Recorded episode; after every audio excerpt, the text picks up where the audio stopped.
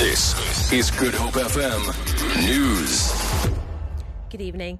Cape Town police are investigating the circumstances surrounding the fatal shooting of a Metro police officer outside his home in Eersteriver. The unnamed man, or rather officer, was on his way to work this afternoon when he was ambushed. Metro Police Chief Wayne Le Roux.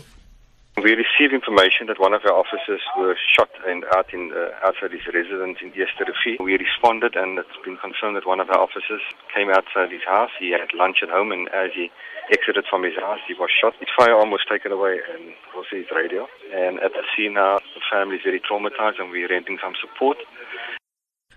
ANC Executive Committee member in the Western Cape, Andile Lili, says he's been vindicated after his bail was reinstated in the Bellville Magistrates Court. He was arrested more than a week ago for failing to appear in court on two charges.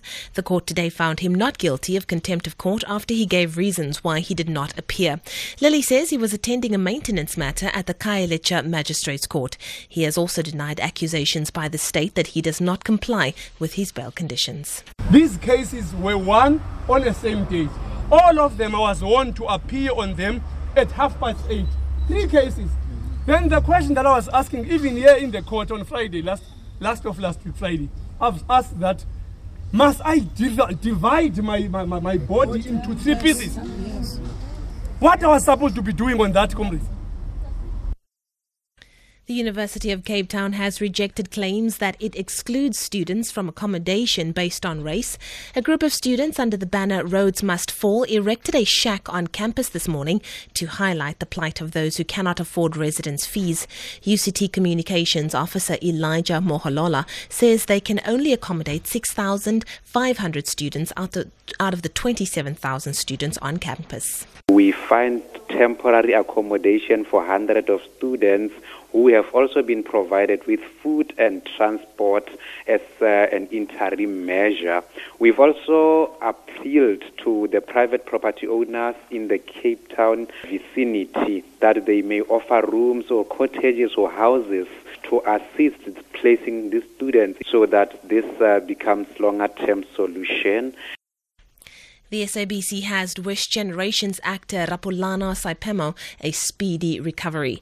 Seiphemo popularly known as Tau Mogale, on the soap, he survived a horrific accident on the N14 near Diepsloot, north of Johannesburg this morning.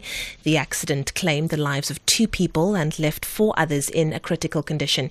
He's critical but stable. He's being treated at the Milpark Hospital. SABC spokesperson Kaizer Kganyago. We are aware of the accident that happened that uh, where one of our actors was involved and we have been there to see him this afternoon.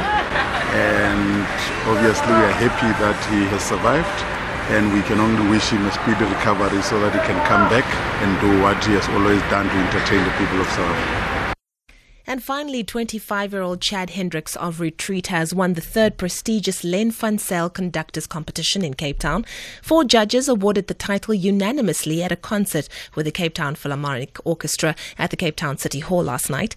The prize includes a three month internship at the Philadelphia Orchestra with the doyen of American conducting teachers, Professor Victor Yampolsky, in Chicago.